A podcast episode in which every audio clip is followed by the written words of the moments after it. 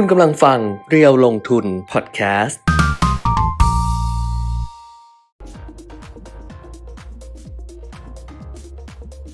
สวัสดีค่ะสวัสดีครับ สวัสดีปีใหม่จีน สวัสดีวันอ่าฮะตรุษจีนครับอืมวันนี้วัน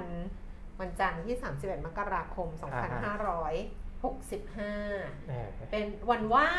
วันนี้เป็นวันไหว้วันไหว้จริงๆ วันขึ้นปีใหม่จริงอะคือวันพรุ่งนี้อ่าในปฏิทินหงจะบอกว่ากุมภพันธ์หนึ่งกุมภาพันธ์เป็นวันตรุษจีนใช่ก็คือใช่อ่าพรุ่งนี้ก็จะเที่ยวกัน ใช่วัใช่นไหมเที่ยวเออก็เขาไม่ทำงานกันใช่ไหมพรุ่งไม่นี้ทำแต่เราอ่าเราทฮะำเราทนึกว่านึกว่าไลฟ์เลยหยุดหมดำไม่ไม่เราหรอทำอ๋อเราทไม่เป็นไรเราก็ทำแบบพักผ่อนพรุ่งนี้ำ ดิฉันทำงานแบบพักผ่อนทุกวัน คุณไม่รู้เหรอเออเออดิฉันอ่าฮะทำแบบพักผ่อนทุกวัน เออ สวัสดีนะคะ ทุกท่านแวะมาทักทายกันได้เหมือนเดิมนะคะ ครับ สวัสดีครับ สวัสดีครับพี่แก้มพี่ปิ่มมินไม่เจอหลายวันเช้านี้พี่ปิ่มมินต้องปล่อยของมีของเหรอ คุณชมพูสวัสดีค่ะซินเจียอยู่อีซินนี่หัวใช้อ่าสฮะ วัสดีค่ะ มั่งมีสีสุขนะคะ ทุกคนนี่อยากอ่านอันนี้มากเลยอะครับ เมื่อเช้าไปโพสต์ในแฟนเพจพอดีเพื่อนส่งมาให้ แต่ว่ากลัวอ่านผิดไง อืม ถ้าออกเสียงผิดต้องขออภัยแล้วกัน แต่ซ้อมแล้วนะ ซ้อมอ่านแล้วนะเออเออโอ้ยเจมส์ขึ้นซินเจียอยู่อีซินนี่หัวใช้อ๋อเลยอ้าวเฮงเฮงเฮงทุกคนนะครับ วันนี้เฮงๆนะคะใครวันนี้มาชมวันนี้ใครดูเรียวลงทุนอัปเดตเทรนด์ลงทุนขอให้มีความสุขความเจริญขอให้ซื้อหุ้นก็ได้กำไรมหาศาลทำกิจการการค้าก็ขอให้รุ่งเรืองขอให้สุขภาพแข็งแรงครับเออไม่ดูก็ไม่เป็นไร วันอนี้ยพรทุกคนละกัน วันนี้หุ้นขึ้นรับตรุดจีนเหรแล้อวนะนี่ครับเขาเพื่อนส่งมาตั้งแต่เช้าอ่านะฮะอ่านผิดหรือเปล่าเนี่ย ว่า กงซีกงกงซีฟาไฉเออ นี่อุตส่าห์ซ้อมแล้วนะ ขอให้ร่ำรวย เออต้าจี้ต้าลี่ ค้าขายได้กำไร อืม หลงหมาจริงเสน สุขภาพแข็งแรง เจียหาวชวินชี่ มีความโชคดีเข้าบ้าน อ่า ซื่อจี้ผิงอันปลอดภัยตลอดปีอ่ามีความสุขนี่ไงในทุกเทศกาลครับขออวยพรนะคะทุกท่านด้วยนะครับ เย่อ่าฮะ อ้าวอะมี วันนี้ก็ค่ะอ่าตลาดหุ้นก็ถือว่าดี อ๋อ เพราะว่าก็ก็เวลาเขาอวยพรกันเฮงเฮงเฮงอะไรเงี้ย ถ้าเกิดว่าหุ้นมันเป็นสีแดงก็ไม่ไม่คเอานเล่นหุ้นจะรู้สึกจะไม่นั่นเอาเอเขียวอเอาเขียว ก็เลยอืม เขียวอ่านะถึงแม้ว่าจะแต่งกายสีแดงแต่เราก็ไม่แดงเพราะว่าเราใส่สีทองไม่ดิฉันไม่ไม่มีเสื้อสีแดงอ๋อไม่มีเสื้อสีแดงสวยเออเออๆกำลังบอกบอกไอ้เจ้าสมายว่าครับสมายเดี๋ยวไปเดินตลาดถ้าเจอสีแดงก็ซื้อกันไหมอะไรอย่างเงี้ยไม่เอมีอแต่เขาใส่แดงเจมส์ก็แดงไปเลยเอนะอเออเจมส์สมายเขาก็แดงไปเลยนะนะพวกนี้เขาแดงกันเออนะดี๋ยวเมื่อกี้ฉันมีออกไปเอารถไปเข้าศูนย์เออพนักงานก็แดงทั้งหมดแดงใช่ไหมเออแล้วก็แต่งชุดแบบชุดชุด จีนอะนี่เขาใส่ชุดกี่เผาเดินกันไปมาเออเออนะเออในเนี้ยเออนะครับน่ารักดีเหมือนกัน ก็เทศกาลเนี่ยนี้นะอืมเพราะว่าประเทศไทยเราก็กับจีนนี่ก็โอ้โหให้อะนาไรยาก็วได้นานอะไรก็ได้ยาให้วมันนานมีความทุกสุทุขกเทศกาลใช่นะครับดิฉันใส่วันนี้ให้สมให้นึกก็เป็นสีทองอ่าฮะสีทองอารามครับมาเรืองมารองมาลังครับอะตอนนี้เนี่ยเดี๋ยวนะคะ ก่อนที่จะไปอัปเดตกันต่างๆ นานานะคะอ่าเราก็ เจอกันแบบนี้เป็นประจำอยู่แล้ว แต่ว่าเมื่อวันศุกร์เราไม่อยู่ครับเพราะว่าติดภารกิจมันอาจจะหลายวันนิดนึง ก็อืมมาเจอกันในวันนี้นะคะอ่าฮะใครที่จะทักทายส่งข้อความเข้ามาก็ยินดีต้อนรับทุกๆ ข้อความค่ะ แล้วก็ฝากถึงสมาชิก Exclusive Member เพราะถึงจะไม่อยู่เนี่ย เมื่อวันศุกร์วันศุกร์วันพฤหัสก่อนอ่าวันพฤหัสหวัรืนอเปพล่าฤที่ส่หังสที่ส่งหุ้นกู้อัปเดตเยอะมากอ่าก็มีมีมีท่านหนึ่งส่งข้อความตอบกลับมาในในเอ่อ ในไลน์ครับแอดเรียวลงทุนอะบอกครับว่าไม่ผิดหวังเลยที่เป็นสมาชิกคุณ เพราะว่าอืมเราจะอัปเดตให้ตลอดอยู่แล้ว แล้วก็การอัปเดตหุ้นกู้อะค่ะ คือจริง ๆ ก็อัปเดตเองได้อยู่แล้ว แต่ว่าการที่เรารวมไว้ให้ว่าหุ้นกู้ที่จะเสนอขายในเดือนกุมภาพันธ์เนี่ยครับมีอะไรบ้างช่วงเวลาไหนบ้างแล้วก็เรตติ้งเรตติ้งเป็นยังไงผผลลตอตอบบแทนแทเท่าไหร่นอาอ่ายุมันเท่าก็ไหจะร่เทียบกันได้อะไรง่ายแบหน่บอยนี้พอเทียบเป็นตารางปุ๊บคือถ้ามีเงินก้อนเดียวอะค่ะ หรือครัมีบเงินสองก้อนสำหรับคือบางทีเห็นข่าวอ้าวอันนี้มา ซื้อแบบจะตัดสินใจไปแล้วอ้าวอีกอันนึงมาอะไรอย่างเงี้ยอืมอืมอันนี้ก็จะได้เห็นแล้วก็มีเวลาในการที่จะไปทำกันบ้านเพิ่มเติมครับว่าถ้าเรามีเงินหนึ่งก้อนหรือสองก้อนที่จะแบ่งลงทุนอ่าฮะหุ้นกู้มีอยู่สิบบริษัทแบบเนี้ยเราจะเลือกที่ไหนครับนี่ก็ส่งไปให้เมื่อวันพฤหัสอ่าวันศุกร์ก็เหมือนมีอะไรส่งอ๋อวันศุกร์ต้องส่งตอนเย็นอยู่แล้วใช่ไหมเอ้ยไม่ใช่เอาไว้ส่งตอนเช้าวันจันทร์ใช่ไหมเนี่ยเอ็กซ์คลูซีก็ฟคืออะเช้าวันนี้ exclusive เช้าวันจันทร์เนี่ยเออก็ได้ข้อมูลไปอีกครับนะคะครับเป็นเรื่องหุ้น หุ้นเข้าตาราคาแรงราคาร่วงอ่านะครับ ซึ่งก็วันนี้ถ้าค่ะดูจากหุ้นเข้าตาค่ะสัปดาห์นี้ก็เอ่อเขียวเกือบหมดทุกตัวอืมนะแล้วก็ราคาก็บวกมาค่อนข้างดีนะอือหือคือเปอร์เซ็นต์กว่าอะไรเงี้ยก็ถือว่าถือว่าใช้ได้ละค่ะสำหรับอ่าภาวะที่ตลาดบวกมา 0.56%ดัชนีราคาหุ้นนะเออแต่ว่าเดี๋ยวค่อยไปดูกันอีกทีว่าอ่า ตลาดเป็นอย่างไรอะไรเป็นอย่างไรไปดูโควิดเพกันราะก่อฉะนนั้นไหมเราอะยังดูแลยังดูแลอืม Exclusive Member อะเหมือนเดิมนะครัคะบไม่ต้องห่วงเลยแล้วก็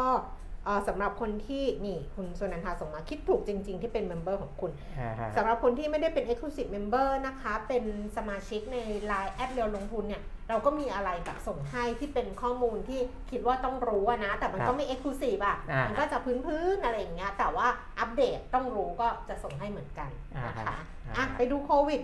19 กันค่ะ วันนี้วันจันทร์คุณปิ่นนี้เป็นยังไงก็บ้างเราเอาเรื่องดีๆนะ เพราะว่าตัวเลขก็วันจันทร์ก็จะน้อยหน่อย ถือว่าเป็นเรื่องดีเหมือนกันนะครับ เพราะว่าผู้ติดเชื้อทั่วโลกเนี่ยสล้านต้นๆ2ล้าน1แสนกว่าคน แล้วก็เสียชีวิต 5,700 กว่าคนก็ถือว่า ลดลงจากเมื่อสัปดาห์ก่อนค่อนข้างเยอะแหละนะครับอืมอันดับหนึ่งคือฝรั่งเศส เพราะว่าตัวเลขของสหรัฐเขายังไม่เข้ามานะฝรั่งเศสเนี่ย249,448คนอืมรองลงมาก็เป็นอินเดีย รัสเซีย เยอรมนี อิตาลีบราซิลนะครับ จะเห็นว่าอ่าสหรัฐอเมริกาเนี่ยอยู่อันดับ 7 ของโลกนะครับค่ะเนื่องจากว่าตัวเลขอ่าถ้าเป็นวันเสาร์อาทิตย์ของวันจันทร์ไงสหรัฐเออเขาจะไม่เข้ามา ส่วนผู้เสียชีวิตเนี่ยอ่าอันดับหนึ่งเป็นอินเดีย 892 คนอืมในในหนึ่งวันนะครับแล้วก็รัสเซียต่ำกว่า617 ต่ำกว่าพันเนาะอ่าทั้งหมดเนี่ยต่ำกว่าพันหมดเออนะครับก็นดัต้องหนึ่ต้องรอดูร้ยสหรัฐพรุ่งนี้อ๋อนะครับว่าสหรัฐจะกลับมาเกินพันอีกหรือค่ะเปล่านะครับ ก็อ่าสหรัฐ 329 คนอืมที่มีเข้ามา แต่ว่าตัวเลขผู้ที่ป่วยหนักของสหรัฐเนี่ยเขาลดลงแล้วอืมนะจาก 26,000 มาเหลือ 23,000 กว่าคนนะครับค่ะก็คิดว่าอ่ายังอยู่ในเกณฑ์ที่ดีนะในเรื่องของโควิด บ้านเราเองก็เหมือนกันนะครับค่ะบ้านเราเนี่ยตัวเลขแต่ขวันองนี้แปดพันกว่าใช่ไหมวันนี้ติดเชื้อ8008เออเลข 8 นี่เป็นเลขดีใช่ไหมของจีนอะดีทุกเลขอะเด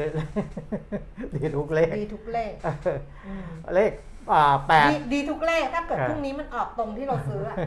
ดีหมดอืม 8008 นะครับ 8,008 คนสำหรับผู้ติดเชื้อวันนี้ ซึ่งน้อยกว่าผู้ที่รักษาหายอืมนะรักษาหายเนี่ย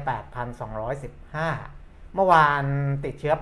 8444 นะครับ ก็ลดลงจากเมื่อวานด้วยนะ อันนี้ก็เป็นเรื่องดีอีกเรื่องหนึ่ง ส่วนผู้เสียชีวิตเอ่อเมื่อวาน 12 วันนี้ 16 อาจจะเพิ่มขึ้นมานิดหน่อย แต่ก็ยังถือว่าอยู่ในเกณฑ์ที่ไม่ได้ผิดความคาดหมายหรือว่าไม่ได้ไม่ได้ร้ายแรงเกินกว่าที่เราคาดไว้นะครับ จังหวัดที่มีผู้ติดเชื้อสูงสุดยังคงเป็นกรุงเทพมหานคร 1,316 คน สมุทรปราการ 795 ภูเก็ต 529 รองลงมาก็จะเป็นชนบุรี นนทบุรี ปทุมธานี นครราชสีมา ศรีสะเกดอุบลราชธานี แล้วก็ขอนแก่นค่ะนะครับ อันนี้ก็เป็นอ่า10 จังหวัดที่มีผู้ติดเชื้อสูงสูง และก็ยังคงต้องรับมัดระวังกันต่อไปนะครับ ถึงแม้ว่าอ่าในแง่ของความรุนแรงของอาการ ตอนเนี้ยเราชัดเจนแล้วล่ะ นะครับว่าความรุนแรงไม่เยอะนะครับก็ก็แต่ว่าระมัดระวังกันไว้ก็ดีนะในเรื่องของการฉีดวัคซีน หมอยงก็อ่าสรุปมาให้อีกทีหนึ่งนะว่าคนที่ฉีดเชื้อตาย 2 เข็ม เชื้อตายก็คือพวกซิโนแวคซิโนฟาร์มอะไรพวกนั้นนะนะและมากระตุ้นด้วย mRNA 1 เข็มค่ะ1โดสเนี่ย นะครับแต่จริงๆ ถ้าถ้าใช้โมเดอร์นาเนี่ยหมอยงบอกไม่ต้องใช้ใช้ใช้ถึง 1 โดส ก็คือใช้ครึ่งโดสค่ะนะครับก็กระตุ้นภูมิขึ้นมาได้ค่อนข้างดีแล้วค่ะนะครับเพราะฉะนั้นตอนเนี้ยเราก็มีการบูสต์เข็ม 3 หลายคนบูสต์เข็ม 4เข็มเรียบร้อยสี่แล้วนะครับเพราะฉะนั้นออในเชิงของวัคซีน ก็ตอนนี้ไม่มีอะไรให้ให้ให้บ่นกันมากมายอืมนะครับเอ่ออ่าก็ใครได้ระยะเวลาครบก็ไปฉีด อาจจะบ่นจากคนที่ คนที่เขาเขาไปจองเงินแล้วจ่ายเงินซื้อที่ไว้ ไปจ่ายเนี่ยเงินน่ะที่ไปจ่ายเงินปรากฏว่าพวกที่ไม่ได้จ่ายเงินน่ะได้ฉีดก่อน ได้ได้ได้ฟรีไงได้ก่อนไงเออ แต่วันนี้เรื่องวัคซีนเดี๋ยวเอาไว้ท้ายๆ ก็ได้ครับมีบทความพิเศษของดรดอนนะคอนทัพอืม นะคะ เขียนเรื่องวัคซีนโควิด -19 ยังจำเป็นสำหรับเศรษฐกิจไทย อ่าเดี๋ยวค่อยกลับมาดูกันละกันนะครับค่ะ อะอันนี้ก็เป็นเรื่องของโควิดนะแล้วก็ครบแล้วใช่ไหมครบแล้วครบแล้วเออ ไปดูข้อมูลอื่จะนบๆก่ออน กว่าดิฉันนะ อ่า เมื่อคืนเนี้ย นอนตีสอง นี่คือนอนตีสองเออตื่นหกโมงเช้าหกโมงครึ่งอ่าตั้งตั้งนาฬิกาไว้นี่ปวดคอเหมือนเลยเพราะว่า เพราะว่าดูซีรีส์ซีรีส์เออเออไม่รู้ใครดูบ้างหรือเปล่านะซี Snowdrop ใช่ไหมใช่ Snowdrop เออเออคือเออจริง ๆ อะ จริงๆ Snowdrop มันเป็นซีรีส์ที่มันออนแอร์ปกติเนี่ยฉันจะไม่ค่อยดูซีรีส์ที่ออนแอร์ไปอะครับจะดูให้จะให้จบก่อนแล้วดูรวดเดียวอ่าแต่ว่าSnowdrop เนี่ยก็คือก็คืออยากดูแหละ เราก็เห็นว่าเออเขาก็ เขาก็ออนแอร์ไปหลาย EP แล้วครับก็ดูไล่ไล่ไล่ไล่ไล่ไล่มาเลยอืมไล่จนกระทั่งมาถึงแบบสุดท้ายคือเมื่อคืนนี้เขาจะออนสองตอนรวดคือปกติออนเสาร์อาทิตย์ไงอ่านี่เขาบอกเขาจะออนสองตอนรวดเลยนะ คือไม่ข้ามไปกุมภาคือจบเมื่อคืนจบ 30 มกราเลยอืมซึ่ง 2 EP อะมันเวลาประมาณ 3 ชั่วโมงอะคุณปิ่มมิตรเออแล้วในเกาหลีใต้เขาประกาศแล้วไงว่าเขาจะออนตอน4ี่ทุ่ม แต่ของอืมบ้านเราเนี่ยมันดูจากไอ้ดิสนีย์พัทฮอสตา ซึ่งมันมาสี่ทุ่มครึ่งอ่าฮะพอสี่ทุ่มครึ่งปุ๊บ EP 15 คือ EP ก่อนสุดท้ายเนี่ยอืมจบเที่ยงคืนอืมแล้วต่อ EP 16 อีกประมาณ 1 ชั่วโมง 40 นาทีครับก็จบตีหนึ่งกับ40นาทีเออกว่าจะคูลดาวน์กว่าจะนอน ตีสองเออตีสองครับแต่ที่น่ากลัวกว่านั้นคืออะไรรู้ไหม คือเมื่อคืนดิฉันนอนตีสองเออแล้วตื่นมาหกโมงครึ่งแต่ดิฉันรีวิวเสร็จแล้วน่ากลัวมากโพสต์แล้วเหรอ ยังไม่ได้โพสต์อ่านะยังยังไม่ได้โพสต์เพราะว่าแต่เขียนแล้วเขียนแล้วเขีเรียยนบร้เสอร็ยจแล้เดี๋ยว วลองอ่านทวนอีกเออทีนึง แล้วเออรีวิวเสร็จเรียบร้อยรีวิวก็เลยเออนึกตัวเองนี่เออมันเป็นแบบ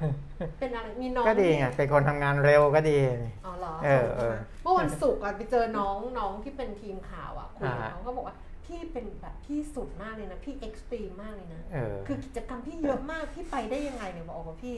ทำได้ทำให้มันเร็วๆอะ อ่าฮะเนี่ยน่ากลัวมากเลยว่า ดิฉันรีวิว Snowdrop เนี่ยครับบางคนยังไม่ได้เริ่ม EP แรกเลย จบเรียบร้อยแล้ว แต่ว่าการรีวิวไม่ต้องห่วงนะคะ ไม่ได้ spoil อืมคืออ่านแล้วแบบไม่ไม่ไม่ไม่ได้ spoil หรอกเออยกเว้นว่าใครจะแบบจับสัญญาณอะไรบางอย่างได้อ่าฮะเพราะฉะนั้นเดี๋ยวรออ่านใครรออ่าน Snowdrop อยู่ก็เตรียมได้เลยนี่งานมารีวิวซีรีส์นะคะ เดี๋ยวจบรายการอะไรเสร็จอ่านทวนเสร็จเรียบร้อยแล้วก็ครับไปอ่านกันก็แล้วกันอ่าฮะ สโนดอกนี่ต้องบอกเลยว่าเป็นเรื่องที่คืออะคือดูเขาดังแล้วมาตั้งแต่ก่อนที่จะออนนะใช่ไหมอ๋อมันเป็นดราม่าตั้งแต่ก่อนที่จะออนแล้วมันนี่เป็นดราม่าตั้งแต่ยังไม่ได้ผลิตยังไม่ได้เออยังไม่ได้สร้าง เพราะว่าบทเนี่ยเออบทละครมันรั่วออกไป พอรั่วออกไปปุ๊บเนี่ยอืมคนเกาหลีใต้เขาไอ้นี่เลยเขาประท้วงเลย ลงอืมชื่อคัดค้านเลย บอกว่ามันบิดเบือนประวัติศาสตร์ของเขาเออมันทำให้ดิฉันต้องกลับไปอ่าน อ่านเหตุการณ์ทางการเมืองเขาอะปีเออ1987อ่าฮะต่อเนื่องถึง 1988 เพราะ 1988 เนี่ยคือโอลิมปิกไงเจ้าภาพอืมโอลิมปิกนะฮะ1987 เนี่ยเหตุการณ์มันเป็นจุดเป็นจุดตายขอคงรับประชาธิปไตย แต่ว่ามันอย่างหนึงทำให้เห็นนะคุณปิยมิตรอืมเราดูนะ เดี๋ยวก่อนจะไปตลาดหุ้นนะ เราดูเราก็สะท้อนใจว่าที่เขาประท้วงคือเขาเรียกร้องเขาคัดค้านนะคือไม่เรียกประท้วงหรอกเขาคัดค้านอ่าบอกว่าหนึ่งคือพอบทละครรั่วมาเนี่ย มันบิดเบือนประวัติศาสตร์หรือเปล่าครับเพราะว่าเขาห่วงมันเหมือนด้อยค่าประชาธิปไตยที่อ่าเขาได้มาด้วยความยากลำบากอ่าแล้วพอออนแอร์ EP แรกเขาก็ไปคัดค้านอีก บอกว่าอืม EP แรกเนี่ยมันมีมันบิดเบือนประวัติศาสตร์แน่นอนอืมแล้วมันมีการใช้เพลงซึ่งเป็นเพลงจริง ในอืมในช่วงที่นักศึกษาเนี่ยประท้วงเรียกร้องประชาธิปไตย ที่แท้จริงจากรัฐบาลเผด็จการอืมเออเอาเพลงจริงมาเพลใช้งช่วงนั้นเลยเอามาเอาเพลงมาใช้ในช่วงนั้น แล้วก็เป็นช่วงที่เออเหมือนเออพระเอกซึ่งเป็นสายลับเกาหลีเหนือแบบจังหวะผ่านไอ้ตรงผู้ประท้วงแล้วมีเพลงนี้เขาก็เลยรู้สึกว่าเนี่ยคือการด้อยค่าประชาธิปไตยซึ่งเขาได้มาอย่างยากลำบากเออเราก็นั่งคิดไงว่า ไม่ใช่เกาหลีใต้ที่ได้ประชาธิปไตยที่แท้จริงอย่างยากลำบากที่ไหนก็เหมือนกันเออแต่เพียงแต่ว่าเออไปอ่านเองแล้วกันเออเขียนแล้วเขียนแล้วเรียบร้อยอ่าเขีเดี๋ยยนวแล้เราวว่าอ่านบาแล้งวคกันนเขาก็หวงแหนเพราะเขาได้มายากครับแต่บางคนก็ย่ำยีไปเรื่อยเออๆตลาดหุ้นสหรัฐเมื่อคืนอ่าฮะที่ผ่านมาน้องตาลบอกว่ายังไม่ได้ดูเลยค่ะ ยังไม่ได้เริ่มเลย ดูแล้วก็ดูแล้วมันไม่ใช่ อืมดาวอะไรไม่บอกแล้วกัน ดาวโจนส์ดาวโจนส์เมื่อคืนวันศุกร์นะคะครับอันนี้เพิ่มขึ้นมา 1.65เปอร์เซ็นต์ใช่นะคะ 564.69 จุดค่ะเป็นอืมปิดที่ 34,725 จุด NASDAQ เพิ่มขึ้น 417.3เปอร์เซ็นต์นะคะ โอ้แรงเลยนะ NASDAQ เนี่ยครับส่วน S&P 500 ก็เพิ่มขึ้น 105.2.4เปอร์เซ็นต์ค่ะ ยุโรปปรับตัวลดลงค่ะ ลอนดอน FTSE ร้อยลดลง 88.24 จุด 1.17% CAC 40 ตลาดหุ้นปารีสฝรั่งเศส ลดลง 57.0.8%แล้วก็ DAX แฟรงก์เฟิร์ตเยอรมนีลดลง 205.1.3%วันนี้เอเชียถ้าเกิดเป็นตลาดหุ้นทางจีนเนี่ยครับปิดนะ ปิดอ่าฮะยาวเลยแหละอ่าจุดจีนเขาจะหยุดแบบยาวเลยนะคะครับแต่ว่าทางญี่ปุ่นนะคะ ก็เปิดซื้อขายตามปกติค่ะนิเกอีเช้านี้เพิ่มขึ้นมา 264.0.9%ค่ะห่างเสียงฮ่องกงเพิ่มขึ้น 255 จุดนะคะ1%ออื่ะอฮึกลับมาดูตลาดหุ้นบ้านเรากันบ้าง วันนี้ก็น่าจะได้รับอิทธิพลจากตลาดหุ้นต่างประเทศเหมือนกันเนาะครับนะคะดัชนีราคาหุ้นนี่ก็ปรับตัวเพิ่มขึ้นสูงสุด 1,651 จุด ต่ำสุด 1,646 จุดค่ะ แล้วก็ล่าสุด 10นาฬิกา 21 นาทีนะคะ ดัชนีราคาหุ้น 1,650.29 จุดเพิ่มขึ้น 10.78 จุด 0.66%มูลค่าการซื้อขาย 12,900 ล้านบาท Set 50 Index ค่ะ 996.63 จุดเพิ่มขึ้น 6.17 จุด 0.62%มูลค่าการซื้อขาย 7,000 ล้านบาท หุ้นที่ซื้อขายสูงสุดปูนใหญ่นะคะ 386 บาทลดลง 2 บาท CPO อยู่ที่ 62 บาทเพิ่มขึ้น 50 สตางค์ True 4 บาท 92 สตางค์ ลดลง 2 สตางค์ EA 90 บาท 50 เพิ่มขึ้น 25 สตางค์ค่ะ บ้านปู 11 บาท เพิ่มขึ้น 30 สตางค์ AOT 64 บาท ราคาเท่าเดิม กันกุล 6 บาท 95 สตางค์ ลดลง 10 สตางค์ d t แท46 บาท 50 ลงไปบาท 25 สตางค์นะคะ TKC 28 บาท ลดลง 1 บาท 50 สตางค์ แล้วก็ SCB ไทยพาณิชย์ 125 บาท 50 ปรับตัวเพิ่มขึ้น 50 สตางค์ค่ะ ครับก็คล้าๆกันนะหุ้นอืมในท็อป 10 ก็มีทั้งบวกแล้วก็ลบนะครับ แต่ว่าหุ้นโลกอะอย่างที่นิวยอร์กอะหุ้นที่อ่าดึงดัชนีเป็นก็คือหุ้นเทคโนโลยี เทคโนโลยีไหมเพราะว่าโอ้โหแบ NASDAQ บก็เพิ่มขึ้นเยอะเลย ใช่ Apple บวก 7%อะเออในหนึ่งวันอย่างเงี้ยเออนะก็อ่าขึ้นแรงเลย Apple ค่ะนี่ขึ้นแรงสุด Microsoft บวกไป 2.8% Google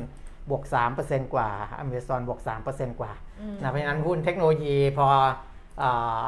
ลงไปอืมอันนี้ผมเคยพูดไปแล้วค่ะนะครับว่ายังไงหุ้นที่มันเป็นเทรนด์อนาคต แล้วมันยังเติบโตได้อยู่ก็จะอะกลับมาเออพอมันลงก็จะมีแรงซื้อกลับมานะครับอืมอันนั้นก็เป็นไปในในทิศทางนั้นแหละนะครับอืมอะอะอัตราแลกเปลี่ยนนะคะ ดอลลาร์บาท 33 บาท 43 สตางค์ก็อ่อนค่าลงมาค่ะ ราคาทองคำนี่เขายังทรุดจริงเขาก็ยังซื้อทองกันอยู่นะ เขาก็ยังฮิตซื้อทองกันนะ มันก็เออเออเหมือนมันเป็นแบบเออมันมันต้องซื้ออะของมันต้องซื้อในช่วงเวลานี้นะอ่าแต่ราคาทองคำเนี่ยไม่ได้ดูมาหลายวัน ปรากฏว่าที่เราคุยคุยกันก่อนอันนี้มันพันแปดกว่ากว่าๆใช่ไหมพันแปดร้อยกว่าเหรียญ ล่าสุดคือ 1,787 เหรียญต่อออนซ์นะคะ แล้วก็ราคาในบ้านเรารับซื้อคืนทองคำแท่ง 28,250 ขายออก 28,350 ค่ะ ราคาน้ำมันนี่อืม นี่ เราก็เติมน้ำมันแพงขึ้นแพงขึ้นนะแทบบอกอืมเพราะว่าเบรนท์นั้น เบรนท์นั้น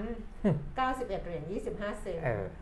เบรนท์นั้นขึ้นไป1เหรียญ18เซนต์1.3%นะคะอืมเวสเท็กซัส87เหรียญ91เซนต์เพิ่มขึ้นเหรียญ9เซนต์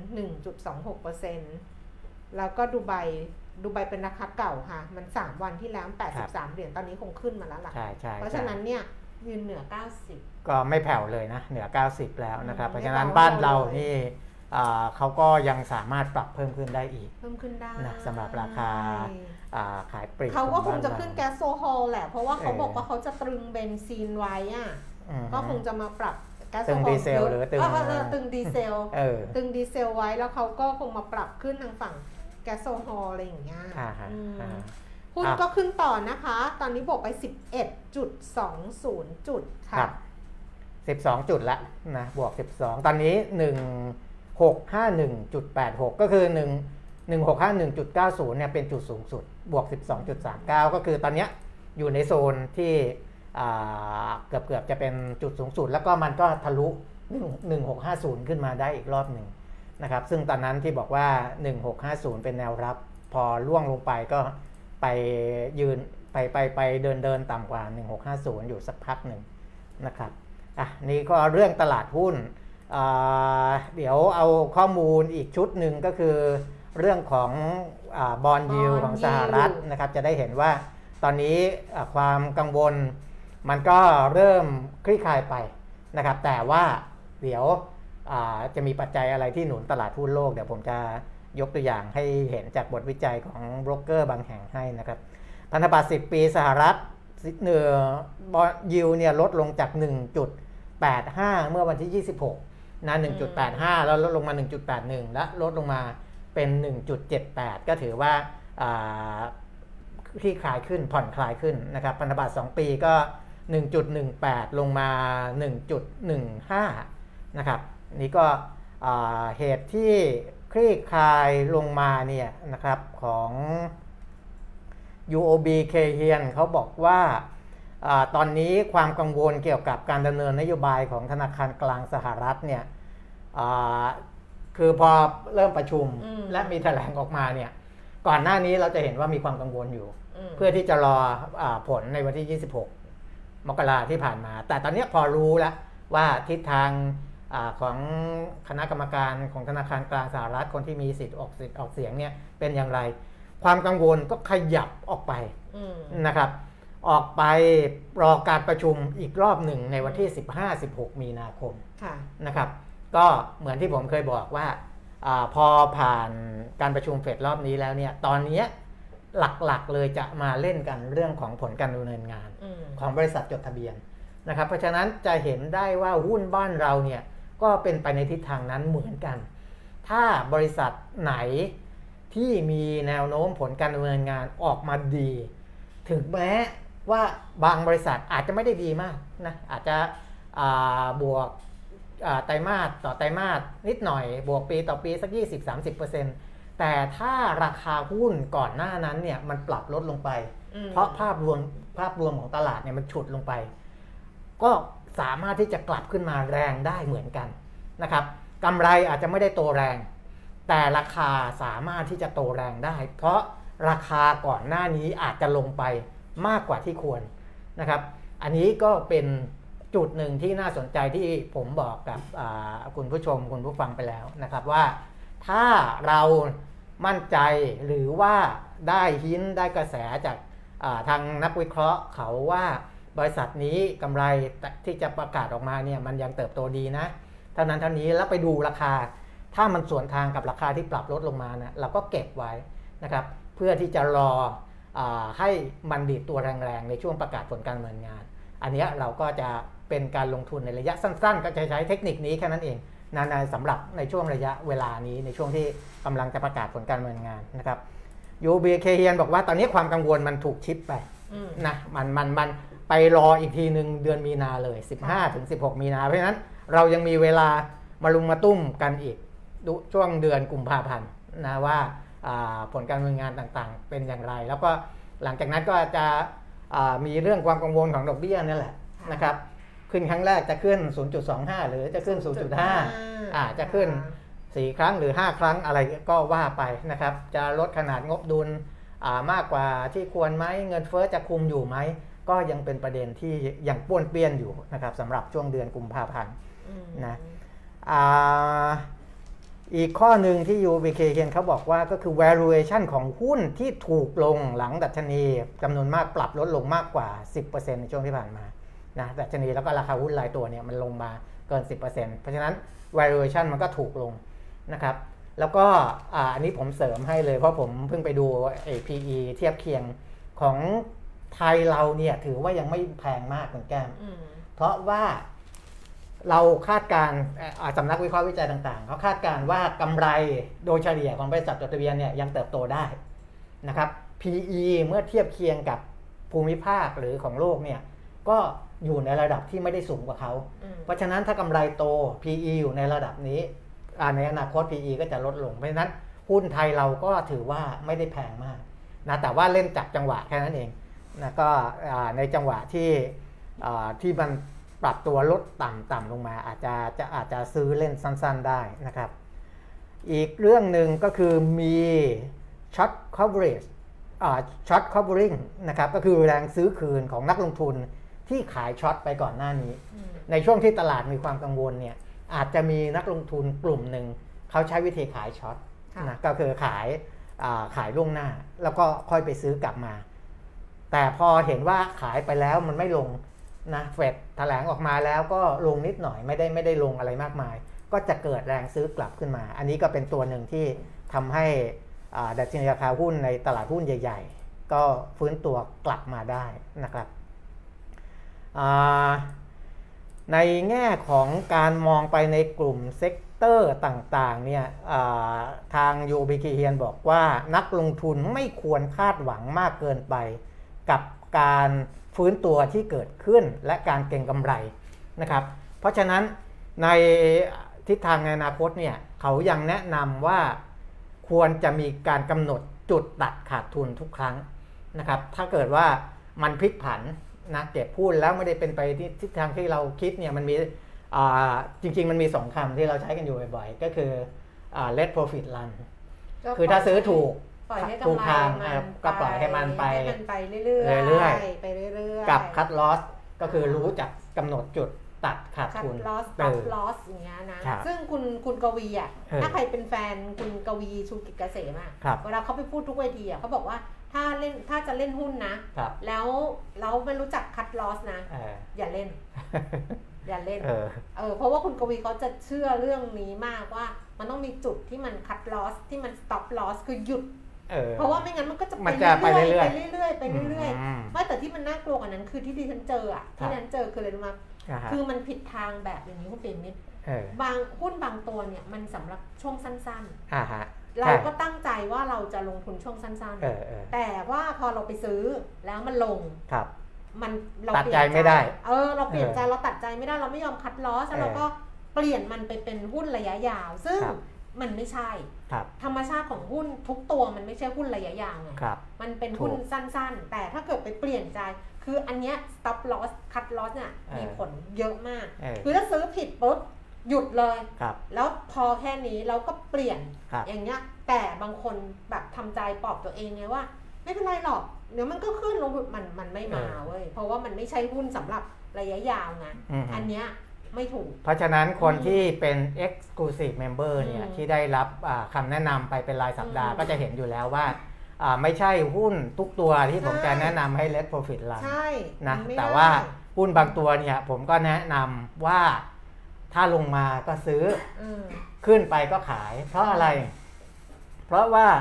อ่าบริษัทนั้นยังมีปัจจัยพื้นฐานที่อืมยังดียังดีอยู่ก็คือ ธุรกิจของเขายังดำเนินมันไปไปได้ได้อยู่อ่ายังมีรายได้ยังมีกำไรอยู่อืมแต่ว่าอ่าจุดที่จะสร้างกำไรใหญ่ ๆ เนี่ยอืมมันยังไม่มาอืมนะอันนี้อธิบายสำหรับ Exclusive Member เพิ่มเติมไปเลยแล้วกันว่าทำไมผมถึงบอกว่าลงซื้อขึ้นขาย เพราะว่าไอ้รอบที่จะทำกำไรใหญ่ ๆ ของเขาจาก New S Curve เนี่ยมันยังไม่มาอืมถ้ามันมาเนี่ยผมจะไม่แนะนำว่าขึ้นขายอืมผมจะแนะนำว่าซื้อถือต่อไป ถือต่อไปอ๋อนะถ้ามันถึงรอบนั้นอืม แต่ถ้าตัวไหนที่ผมบอกว่า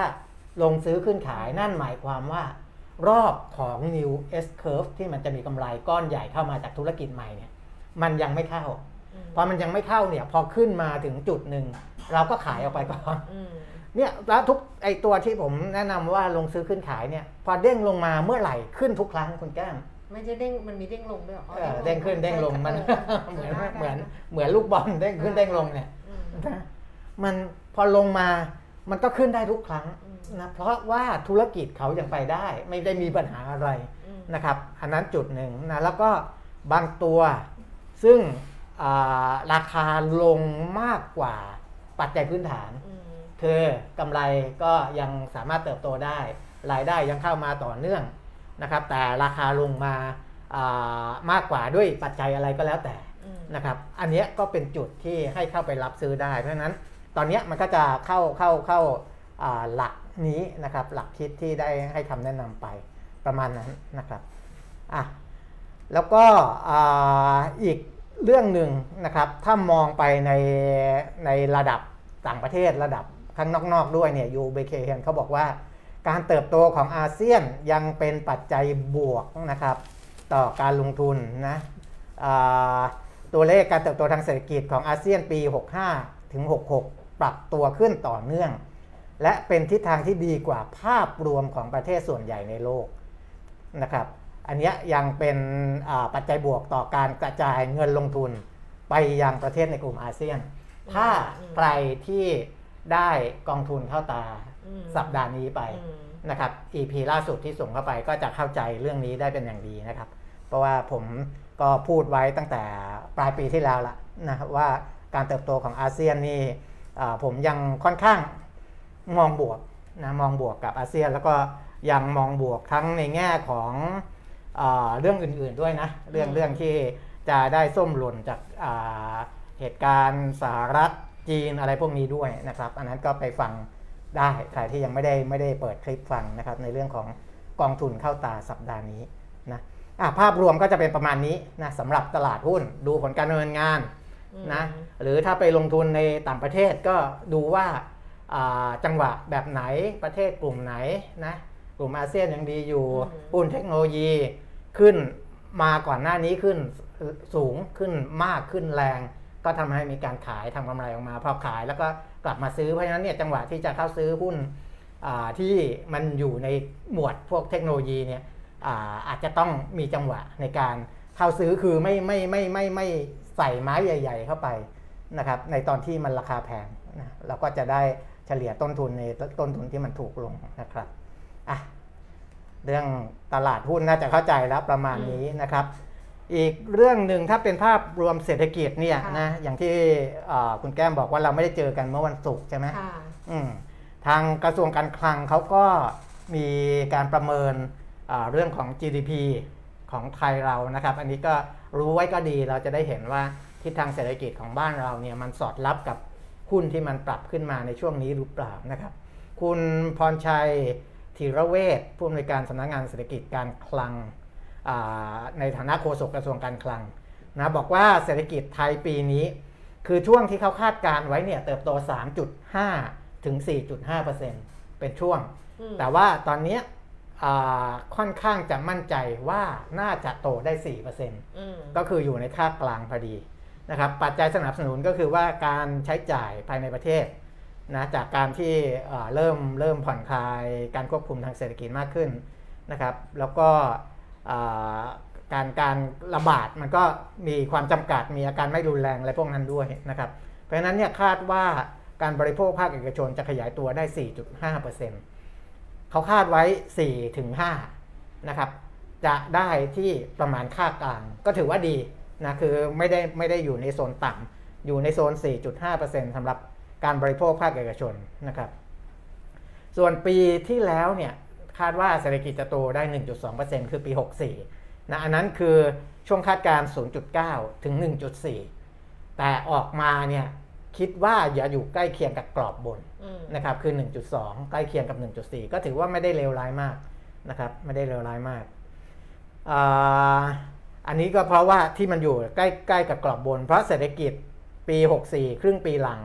ฟื้นตัวได้ดีกว่าที่คาดนะครับ ส่วนภาคท่องเที่ยวนะปีนี้อ่า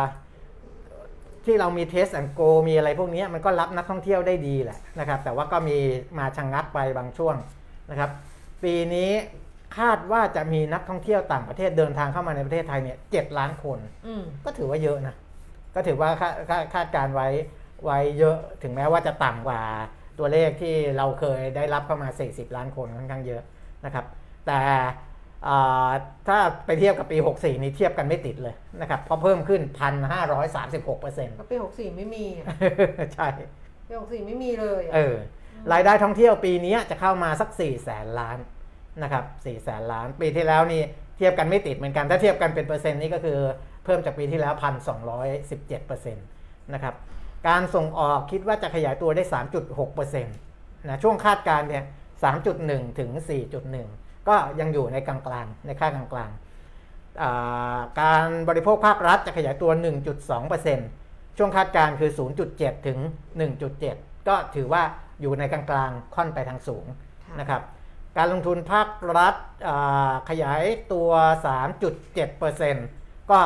ช่วงคาดการณ์3.2 ถึง 4.2 อันนี้อยู่ในเกณฑ์ไปกรอบทั้งค่อนข้างสูงเหมือนกันนะครับ นี่ก็เป็นตัวเลขของการเติบโตการขยายตัวในด้านต่างๆ ที่เป็นเครื่องจักรกลต่างๆ ทั้งหมดนะครับ ปัจจัยที่ยังต้องติดตามอย่างใกล้ชิดก็คืออะไรบ้าง ความไม่แน่นอนของสถานการณ์การแพร่ระบาดโควิด -19 ความเสี่ยงจากการความผันผวนของเศรษฐกิจการเงินโลกนะครับ โดยเฉพาะการส่งสัญญาณปรับเพิ่มอัตราดอกเบี้ยของธนาคารกลางในหลาย ๆ ประเทศ อาจจะส่งผลให้เกิดการไหลออกของเงินทุนเคลื่อนย้ายระหว่างประเทศได้นะครับ และอีกเรื่องหนึ่งราคาพลังงานและราคาอ่าไอราคาน้ำมันดิบในตลาดโลกที่ยังอยู่ในระดับสูง ที่เราก็เห็นไปแล้วนะทั้งสามปัจจัยเนี้ยเหรียญอะเออนะเพราะฉะนั้นอันเนี้ยยังเป็นปัจจัยเสี่ยงอยู่ เพราะว่าราคาพลังงานเนี่ยมันไปส่งผลกับเรื่องของเงินเฟ้อด้วยเหมือนกันที่ผ่านมาถ้าไปดูสหรัฐอเมริกาที่เงินเฟ้อเขาเพิ่มสูงตัวหนึ่งเลยเนี่ยอ่า คือปัจจัยเรื่องราคาพลังงานที่มันเข้าไปสู่อ่าระบบเศรษฐกิจนะครับอะนะอันนี้คืออาในภาพรวมภาพใหญ่ทางเศรษฐกิจของประเทศไทยนะครับอะคุณแกมมีอะไรไหม การใช้ชีวิตจริงจังเนี่ยมันมันเหนื่อยนะการเอาถามจริงเออการใช้ชีวิตจริงจังอะมันเหนื่อยไหมเอามันมันมันแล้วแต่มันหรอเออมันจะเหนื่อยตรงไหนแล้วมันเหนื่อยตรงดูเหนื่อยไหม ไม่ไม่เหนื่อยมันก็มีความสุขดีใช่ไหมเอออ๋อคืออะไรที่มันเป็นตัวเราอะเออคือถ้าเราใช้ชีวิตจริงจังแล้วมันเป็นตัวเราใช่มันก็มีความสุขมันก็ไม่เหนื่อยอ่าฮะแต่ถ้าเกิดเราใช้ชีวิตแบบไม่จริงจัง แล้วมันเป็นตัวเรา มันก็มีความสุขมันก็ไม่เหนื่อย เออ เออ คือสุดท้ายคือใช้ชีวิตแบบที่เป็นตัวเราอะเออใช่ป่ะใช่ เออคุณจริงจังมากอะ ไม่จริงจังปกติไม่ก็ไม่ไม่เชิงจริงจังมากเท่าไหร่เหรอเอออ่ามีเรื่องอื่นสร้างไหมปกติของคุณนี่มันเยอะมากเลยนะ เอาอะไรแทรกเหรอเอานี้ไหมไม่ฮะเอานี้ไหมเอาโควิดนะโควิด คือวัคซีนโควิดเออเออเออยังจำเป็นสำหรับเศรษฐกิจไทยก็ถือว่าต่อเนื่องไปเพราะเมื่อกี้อ่ากระทรวงการคลังพูดเรื่องเศรษฐกิจไทอ่ายใช่ใช่อันนี้ก็มาฟังความเห็นแต่เป็นความเห็นส่วนตัวของผู้บริหารแบงก์ชาติอ่าดรดอนนาพรทัพนะคะ บอกว่าความเห็นนี้ส่วนตัวนะไม่ได้เกี่ยวกับองค์กรนะครับ มีคนถามผมว่าเออเมื่อปีที่แล้วผมบอกว่าวัคซีนเนี่ยมันเป็นความหวังของการฟื้นตัวของเศรษฐกิจไทยอ่าฮะแต่ตอนนี้ประเทศไทยก็ฉีดวัคซีนไปเยอะมากแล้ว ไม่เห็นเศรษฐกิจจะฟื้นตัวได้ดีตรงไหนเออปีที่แล้วเศรษฐกิจไทยน่าจะขยายตัวได้ประมาณร้อยละหนึ่งขณะที่เกือบทุกสำนักเอ่อคาดการณ์การขยายตัวของปีนี้ไม่ถึงร้อยละสี่เออ ต่ำกว่าการคาดการณ์การขยายตัวของเศรษฐกิจโลกโดย IMF ล่าสุดที่คาดการณ์ว่าจะขยายตัว 4.4%อือฮึเท่ากับว่าตั้งแต่เกิดการระบาดของโควิด -19 เศรษฐกิจไทยเนี่ยขยายตัวต่ำกว่าเศรษฐกิจโลกมาโดยตลอด ใช่ แล้วมันดีตรงไหนเออคือแบบว่าดรดอนดรดอนเคยพูดว่าวัคซีนมันแบบเออมีวัคซีนแล้วมันจะดีขึ้นก็ไม่เห็นว่ามันจะดีอ่าฮะเพราะมันก็ยังขยายตัวต่ำกว่าเศรษฐกิจโลก ผมยังยืนยันคำเดิมว่า วัคซีนเป็นปัจจัยสำคัญของการฟื้นตัวของเศรษฐกิจไทย ถ้าปีที่แล้วเราไม่ได้รับวัคซีนเลยอือฮึเศรษฐกิจไทยก็คงไม่พ้นหดตัวติดต่อกันเป็นปีที่สองครับและมีความเสี่ยงที่จะเห็นธุรกิจปิดตัวจำนวนมากอืมรวมถึงสถาบันการเงินล้มกันละเนระนาดเออเฮ้ยใช่เปล่าเนี่ยขนาดนั้นเลยเหรอ ที่สำคัญผมไม่เคยบอกว่าเศรษฐกิจไทยหลังมีวัคซีนในในระดับหนึ่งแล้ว จะพุ่งทะยานทันตาเห็นเออแม้เราจะเห็นอย่างนั้นในหลายประเทศก็ตาม ในภาษาเศรษฐศาสตร์ วัคซีนเป็นปัจจัยที่จำเป็น แต่อ่าฮะไม่ใช่ปัจจัยที่เพียงพอในการที่จะพลิกฟื้นเศรษฐกิจ ความหมายก็คือ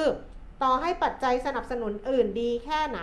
ถ้าไม่มีวัคซีน เศรษฐกิจก็ไปต่อไม่ได้อืม แต่การจะพลิกฟื้นเศรษฐกิจนอกจากวัคซีนแล้วต้องมีปัจจัยอื่นร่วมด้วย ซึ่งปัจจัยอื่นที่สำคัญในกรณีของไทยได้แก่ นโยบายการเงินการคลัง และระบบการเงินที่สนับสนุนการฟื้นตัวของเศรษฐกิจ และการกลับมาอย่างมีนัยยะสำคัญของนักท่องเที่ยวต่างประเทศครับ นับถึงวันนี้การฉีดวัคซีนต่อเนื่องก็ยังเป็นสิ่งจำเป็น โดยเฉพาะอย่างยิ่งเมื่อคำนึงว่าวัคซีนที่ประชากรไทยส่วนใหญ่ได้รับในช่วงแรกเป็นซีโนแวค ซึ่งตอนนั้นก็เป็นวัคซีนที่ดีที่สุดในช่วงเวลานั้นแหละครับเพราะเราไม่มีทางเลือกอื่นมากนัก แต่ด้วยภูมิคุ้มกันจากการกระตุ้นวัคซีนที่ขึ้นไม่สูงมาก และตอนนี้น่าจะแทบไม่เหลือแล้วอืมเท่ากับว่าคนที่ได้รับซีโนแวคซีโนแวคสองเข็มมีความเสี่ยงไม่ต่างจากคนที่ได้ไม่ที่ไม่ได้รับวัคซีนเลย วัคซีนอื่นภูมิก็ลดลง แต่ด้วยภูมิตั้งต้นที่สูงกว่า ก็อาจจะมีเหลืออยู่มากกว่าอะไรอย่างเงี้ยนะคะครับซึ่งเป็นสาเหตุหนึ่งที่รัฐบาลเนี่ยรณรงค์ให้คนไทยฉีดเข็มที่ 3 กันอย่างท่วนหน้า อย่างไรก็ตามด้วยความที่โควิดสายพันธุ์โอมิครอนติดต่อกันได้ง่าย ไม่ว่าจะฉีดวัคซีนใดมาแล้วก็ตามก็ยังติดเชื้อได้ทำให้หลายคนไม่มั่นใจว่าเศรษฐกิจจะฟื้นได้จริงหรือ ถ้ายังมีจำนวนคนที่ติดเชื้อสูงต่อเนื่อง ในประเด็นนี้ผมคิดว่าจำนวนผู้ติดเชื้อเป็นตัวแปรที่มีความสำคัญน้อยกว่าความรุนแรง หลังการติดเชื้อโดยเฉพาะสำหรับผู้ที่ได้รับวัคซีนแล้วครับล่าสุดก็จะเห็นว่าหลายประเทศเนี่ยผ่อนคลายมาตรการควบคุมการแพร่ระบาดมากขึ้น เพราะว่าจำนวนผู้ป่วยหนักเนี่ยมีไม่มาก ประชากรส่วนใหญ่ก็ได้รับวัคซีนแล้วนะคะอืมโดยสรุปดรดอนบอกว่าหากแนวโน้มผู้ป่วยหนักในหลายประเทศ อยู่ในระดับต่ำต่อเนื่อง ผมคิดว่าในที่สุดแล้วคนส่วนใหญ่ในโลกที่ได้รับวัคซีนแล้วรวมถึงภาครัฐ จะคลายความกังวลกับโควิด -19 ลง เช่น รัฐบาลอังกฤษที่ล่าสุดยกเลิกข้อบังคับการสวมหน้ากากอืมและการกำหนดให้ผู้เดินทางเข้าประเทศต้องตรวจโควิดก่อน ซึ่งจะทำให้กิจกรรมทางเศรษฐกิจกลับมาเป็นปกติได้มากขึ้น โดยเฉพาะอย่างยิ่งการท่องเที่ยวระหว่างประเทศครับที่เศรษฐกิจไทยรอคอย แน่นอนว่าไม่ใช่ทุกประเทศที่คิดแบบเดียวกัน อย่างจีนเนี่ยเป็นข้อยกเว้นที่สำคัญที่ยังคงคุมเข้ม หมายความว่าอาจจะเป็นเวลาอีกปีหรือ 2 ปีกว่านักท่องเที่ยวจีนเนี่ยจะได้รับไฟเขียวให้ออกมาเที่ยวนอกประเทศได้ อันเนี้ยผมเสริมเลยนะว่าเออถ้าเกิดว่าจีนเปลี่ยนนโยบายเมื่อไหร่นะเออมันจะมีผลใช่กับบ้านเราด้วยนะ ใช่ มันจะปรูแบบใช่ว่าอย่างนี้เลย เพราะว่าอืมเขาอะจริงๆถามว่าคนจีนเขาอยู่กับตัวเลขของผู้ติดเชื้อต่ำๆเนี่ย มานานกว่าประเทศอื่นด้วยนะนานกว่านานกว่าเออนานเพียงแต่ว่าเขาเขาเชื่อฟังรัฐบาลไงอ๋อเขาต้องเชื่อ เขาเชื่อฟังเขาต้องเชื่อเขาก็เลยรู้สึกว่าอะรัฐบาลก็แนะนำอย่างนั้นก็ต้องทำแบบนั้น แต่ถามว่าในใจเขาเนี่ย เขาอยากออกไปท่องเที่ยวอยากมาประเทศไทแต่ยเขาก็กลัวเขาก็เขาก็เออเขาอยู่ตรงนั้นเขาก็อยู่ดีมีสุขไงเออเขาก็รู้สึกว่าเขาอยู่อย่างปลอดภัยเขาอยู่อย่างแบบอะไรเงี้ยเออแล้วเขาอดทนดีไหมไงเออเขาไม่ดื้อไงเขาไม่ดื้อเอเอออยุโรปอะมันดื้อเออเอาคนยุโรปอะเห็นป่ะอ่าฮะตั้งแต่ตอนศพตั้งแต่แรก ๆ เลยอะอืมตั้งแต่ปี 2563อะอ่าฮะยุโรปอะแบบไม่ใส่แมสไม่อะไรอย่างเงี้ยครับดื้อไงเออเราเนี่ยช่วงแรก ๆที่เราเราดีอะอืม เราไม่แย่ เพราะว่าเราไม่ดื้อเท่าไหร่ไงเออเราไม่ดื้อเลยแหละอย่าอย่าเรียกว่าไม่ดื้อเท่าไหร่เราไม่ดื้อเออเราใส่แมสเว้นระยะห่างช้อนช้อนส่วนตัวล้างมืออ่าไม่ไม่ยุ่งกับใครอะไรอย่างเงี้ย เราครับถึงได้เป็นแบบนั้นอืมเขาไม่ดื้อแต่จีนเนี่ยไม่รู้ดื้อไม่ดื้อแต่รัฐบาลเขาเอาอย่างนี้และเอาอยู่โอเคไงแต่ว่าปีสองปีอะก็ก็ผมมองว่าอาจจะไม่นานขนาดนั้นนานขนาดนั้นเนี่ยมันเป็นปีนี่ไม่แน่มันก็ไม่ไหวไม่แน่นะคือถ้ามันเร็วกว่านั้นเนี่ย ก็จะส่งผลดี อันนั้นจับใครจะตาไปดูคุยแล้วกักับนจีนล่ะเออเราก็ต้องใช่ป่ะเออก็ต้องไปนี่มันเรื่องความปลอดภัยของเขาอะเออก็ต้องไปคุยกับจีนอะเพราะว่าตอนนี้จีนเนี่ย เรียกว่าเป็นแบบแบบไม่ไม่นับเกาหลีเหนือนะจีนเนี่ยเรียกว่าแบบว่า โอ้โห จะบอกเข้มงวดมากอย่างเงี้ยครับก็ดรดังก็บอกว่าเนี่ยอย่างจีนเนี่ยเราต้องรออะ คือต้องรอจนกว่าจะไฟเขียวอะครับให้ประชาชนเขาประชากรเขาออกนอกประเทศได้อืมแล้วก็ได้บอกว่าคำนวณคร่าวๆถ้าปีนี้เรามีโชคดีมีนักท่องเที่ยวเข้ามา 10 ล้านคนเมื่อกี้ครั้งบอกเจ็ดใช่เจ็ดไหมล้าน เจ็ดเอล้านออืแต่มดรดอนบอกว่าถ้ามีได้ 10 ล้านคน ซึ่งบอกอยู่ในวิสัยอืม ที่เป็นไปได้นะ แล้วก็การท่องเที่ยวการเดินทางเนี่ยผ่อนคลาย นักท่องเที่ยวมีความมั่นใจมากขึ้นแม้ว่าจะไม่มีนักท่องเที่ยวจีนเข้ามาเลย อ่าแต่เศรษฐกิจไทยก็น่าจะโตได้ถึงร้อยละห้าอ่าก็ก็เป็นไปได้ อืมเป็นไปได้นะดังเพราะว่านั้นค่ะ ไอ้ตัวเลขนักท่องเที่ยวเนี่ยที่การท่องเที่ยวเขาเก็บเนี่ยอืม เขาไม่ได้เก็บแค่ว่ามาจากประเทศไหนนะ เออ เขาจะรู้หมดมีข้อมูลว่าอืมประเทศไหนใช้จ่ายเต่าหัวเยอะท่าไหร่เออคือบางประเทศเนี่ยจะเป็นคล้าย ๆ กันหมดเลยเออคือใช้จ่ายน้อยอะไรอย่างเงี้ยเขาก็จะรู้เพราะฉะนั้นเนี่ยเขาก็จะพยายามไปดึงประเทศที่ค่าใช้จ่ายต่อหัวเนี่ยสูง ดิฉันก็เป็นมานันักท่องเที่ยวที่ประเทศอื่นไม่ต้องการนะ ต้องต้องการหรือไม่ไม่ต้ต้อองงกาการรอ่าเหรอเอออะเราก็ใช้จ่ายเยอะไม่ใช่เหรไม่อไม่เยอะไปถ่ายรูปเน้นถ่ายรูปเน้นถ่ายรูปเป็นเออเน้นถ่ายรูปไม่ได้เน้นซื้อของ ไม่เน้นเออไปญี่ปุ่นตอนนั้นไปญี่ปุ่นกับคุณวิระอ่าฮะเขาซื้อกันโอ้โหไม่ซื้ออะไรเลยนั่งเฉยๆนิ่งๆแต่ประเทศต่างๆเนี่ยจะต้อนรับนักท่องเที่ยวไทย เขาก็ถามเขาเอาค่าเฉลี่ยไงเขาก็ถามเออก็คนอื่นช็อปอู้ยเอช็ออปเอช็ออปช็อปใช่ เขาก็ถามดิฉันว่าดิฉันไม่ซื้ออะไรเหลือตอนตอนที่ไปทริปเงินทองต้องรู้ใช่ไหเอมอนึกบอกว่าไม่ซื้ออะไรเงี้ยไม่เออไม่ใช่ไม่ซื้อ เพราะว่าตอนนั้นอะ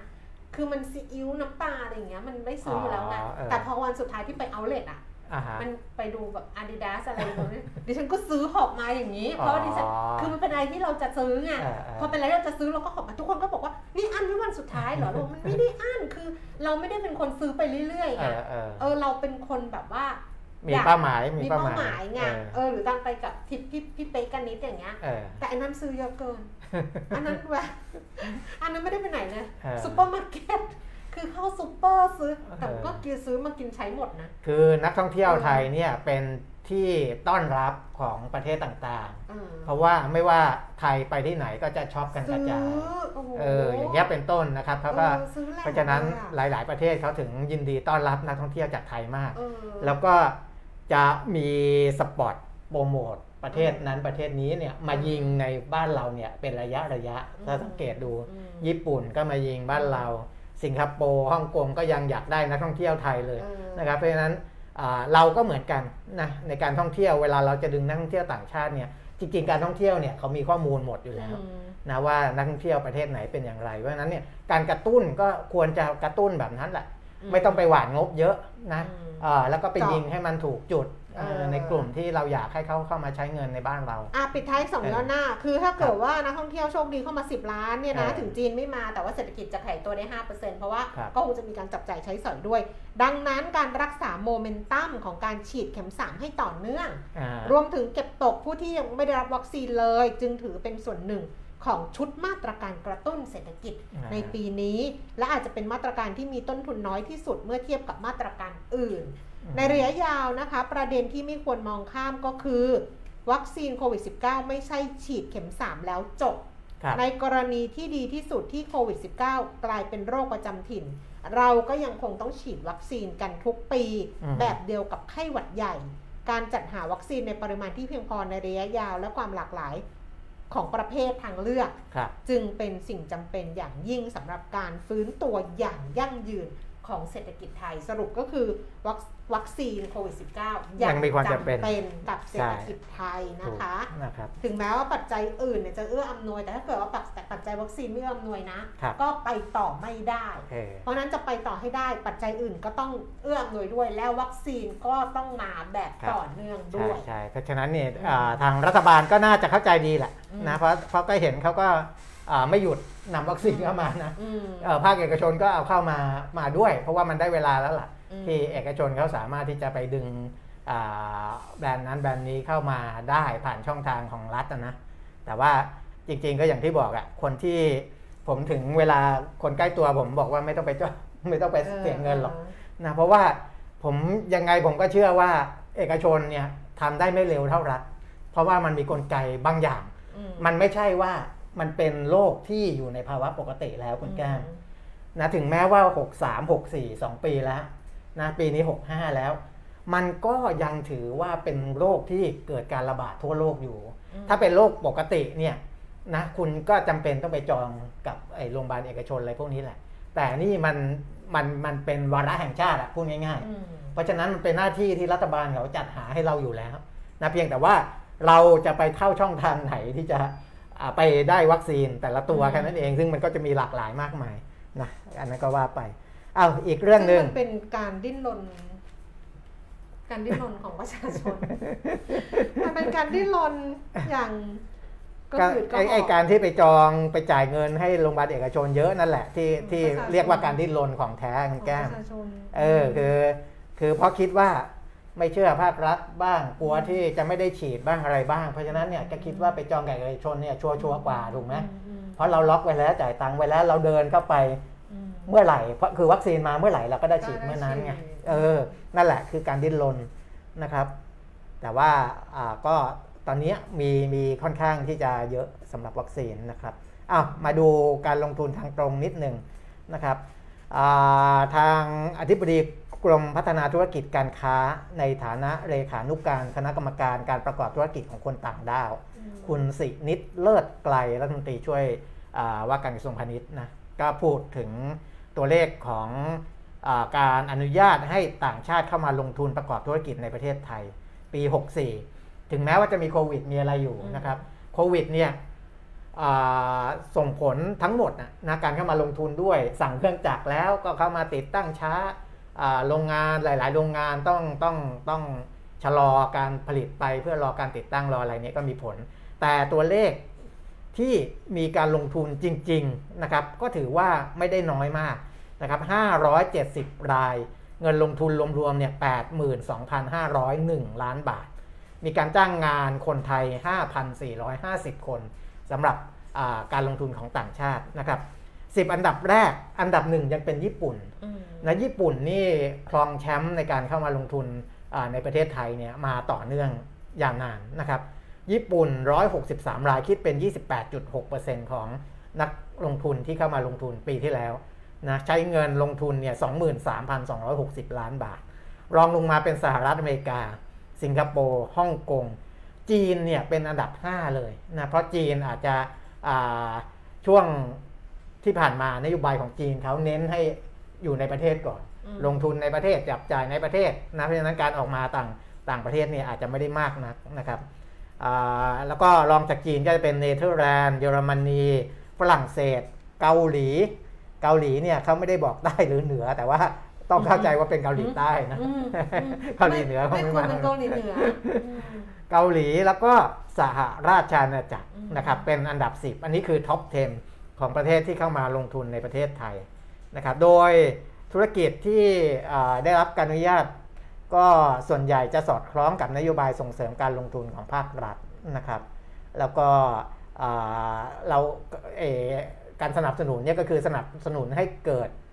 New S Curve หรือว่าธุรกิจที่เกี่ยวเนื่องกับอุตสาหกรรมเป้าหมายใหม่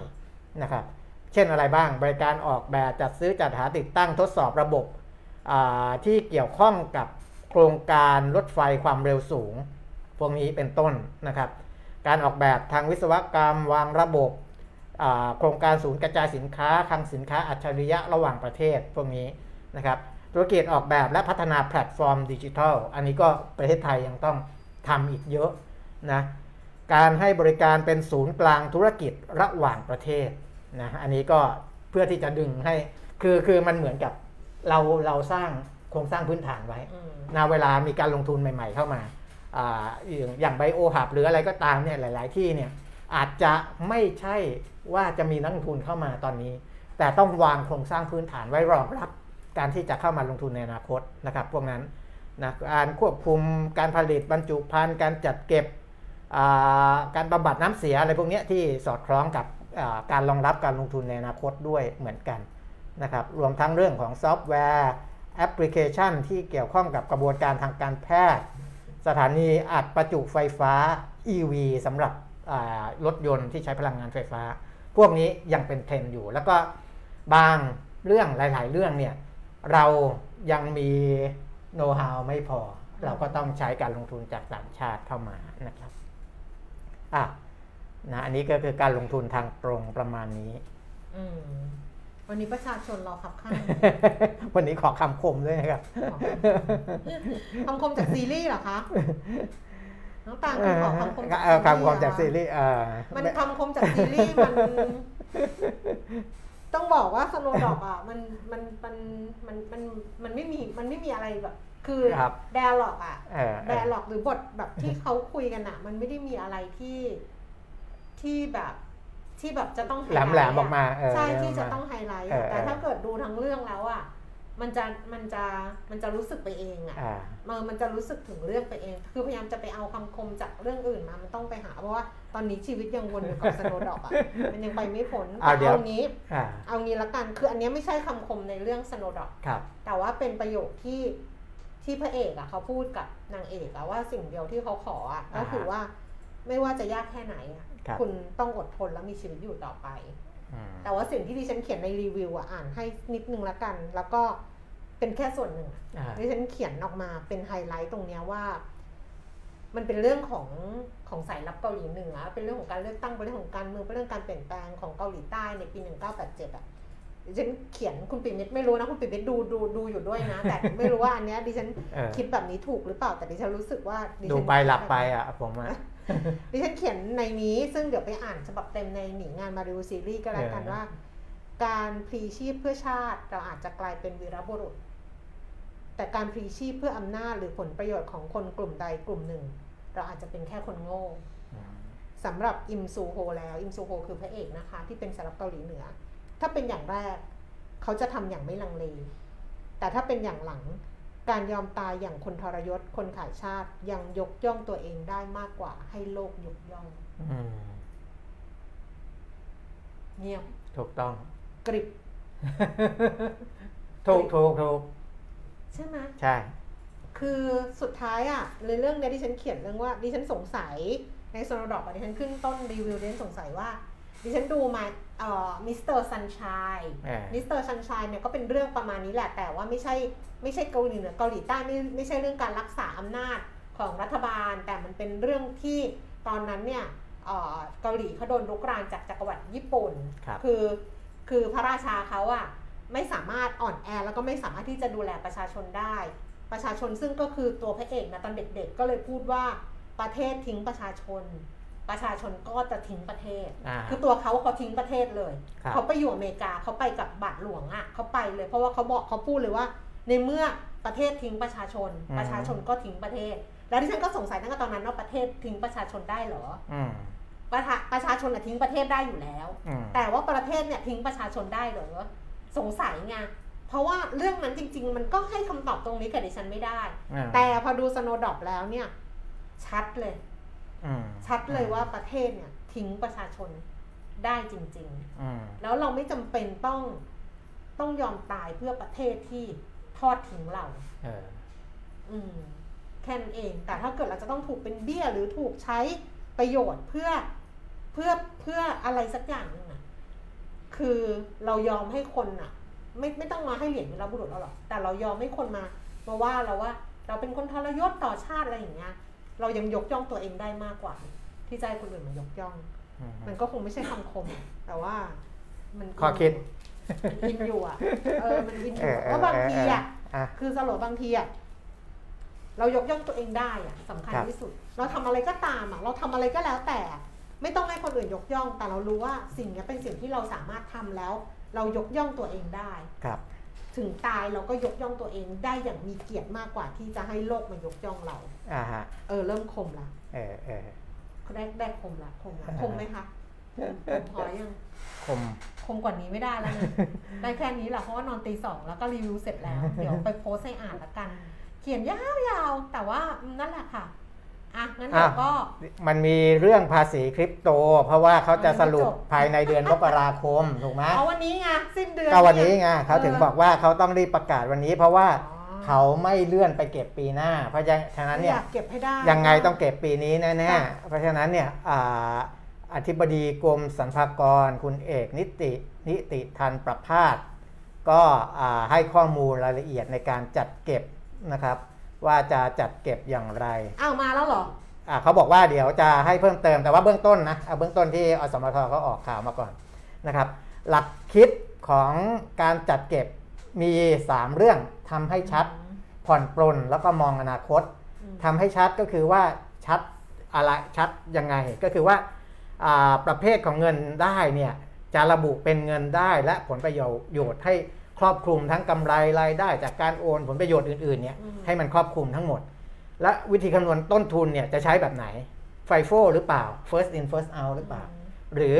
moving average นาคิดค่าถั่วเฉลี่ย อะไรอย่างนี้เป็นต้น การวัดมูลค่าสินทรัพย์ดิจิทัลจะวัดยังไงจะเอาณเวลาที่ได้มา หรือถั่วเฉลี่ยใน 1 วันเลยอืมเพราะใน 1 วันซื้อขายหลายครั้ง เอาเป็นค่าเฉลี่ยเลยไหม หรือว่าเขาเรียกอะไรมาร์ k ูมาร์เก็ตใช่ไหมอืมอ่าเออเออณตอนนั้นก็เอาตรงนั้นน่ะอืมมาเสียภาษีเลยไหม อันนี้คือต้องทำให้ชัดในสามเรื่องนี้แต่เขาบอกว่าซึ่งมันยังไม่ชัดไงอะมันต้องชัดสิเนี่ยก็มันยังสามไม่สิบเอ็ดชัมดกราก็มันยังไม่ชัดไงเออที่เราพูดมาอย่างเงี้ยว่าทำให้ชัดในสามเรื่องนี้บุ๊กก็บอกมาว่าให้มันชัด มันยังไม่ชัด นี่ไงเขาบอกว่าจะมีคู่มือออกมาเผยแพร่ภายในวันจันทร์เนี้ย เดี๋ยวเดี๋ยวมันก็ต้องออกมาเดี๋ยวมีคู่มือออกมาเอ้ยเขาไม่แต่ได้เราโมบอกโหก่อนนี่ไม่ให้โมโหสิอ๋อไม่ต้องทำให้ชัดค่ะแล้วเขาจะมีการผ่อนปลนเออนะเมื่อกี้ทำให้ชัดแล้ว ผ่อนปลนอ่าคือจะออกกฎกระทรวงเพิ่มเติมให้เอากำไรมาหักกลบกับขาดทุนได้อ่านะครับ เพราะเดิมที่ผ่านมาเนี่ยเราไม่พูดถึงขาดทุนเลย แล้วผมค่ะก็บอกไปแล้วว่ายังไงก็ต้องเอาขาดทุนมาหักกลบให้เขาออ มีวิธีการที่ทำได้โดยออกกฎกระทรวงเพิ่มเติมมาค่ะถูกแก้มอันนี้คือการผ่อนปลก็นทำได้มันแนบท้ายได้ตลอดอยู่แล้วไงเออนะคือขาดทุนในปีเดียวกันเนี่ยอืมก็มามันข้ามปีมันไม่ได้อยู่แล้วอืมนะครับคือในปีไหนกำไรขาดทุนก็เอามาใช้ได้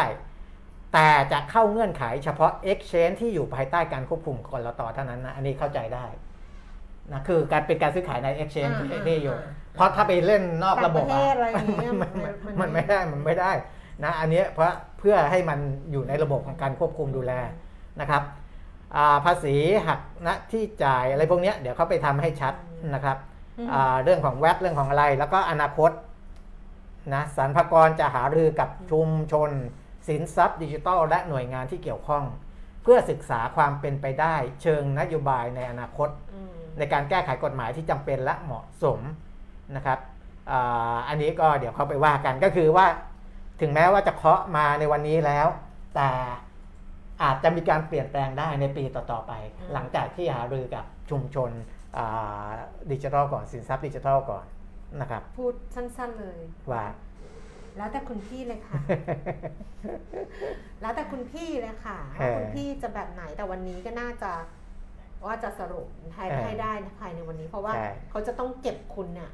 ในวันที่ 31 มีนาคมเออสำหรับการยื่นแบบภาษีเงินได้บุคคลธรรมดาเออแบบที่เป็นยื่นกระดาษ 37 มีนาคมเออออนไลน์ได้ถึง 8 เมษามั้ง ถ้าจำไม่ผิดนะอ่าฮะต้นต้นเมษานั่นแหละจะได้นะอืมคะอ้าวมันมีเรื่องหักภาษีหน้าที่จ่าย 15%ของภาษีคริปโตเนี่ยค่ะนะอธิบดีกรมสรรพากรเขาบอกว่า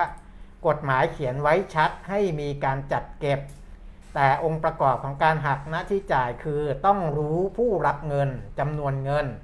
ฉะนั้นถ้าเทรดใน Exchange เนี่ยจะไม่รู้ผู้รับ หรือว่าผู้ซื้อเป็นใครกำหนดจำนวนไม่ได้ ฉะนั้นก็ไม่มีหน้าที่ต้องหัก ก็ถือว่าไม่เข้าองค์ประกอบ คือถ้าไม่รู้ว่าผู้ซื้อเป็นใครอ่าผู้รับเป็นใครก็ไม่ต้องหักเออเพราะมันจะหักได้ก็ต้องรู้ต้องรู้นะเออเพราะฉะนั้นอธิบดีสัมภากรย้ำว่าภาษีคริปโตไม่ใช่ 15%เออและไม่ใช่ Final Tax ก็คือ Final Tax ก็คือหัก 15 แล้วคุณไม่ต้องเอาไปยื่นแล้ว นะอ่าจะต้อง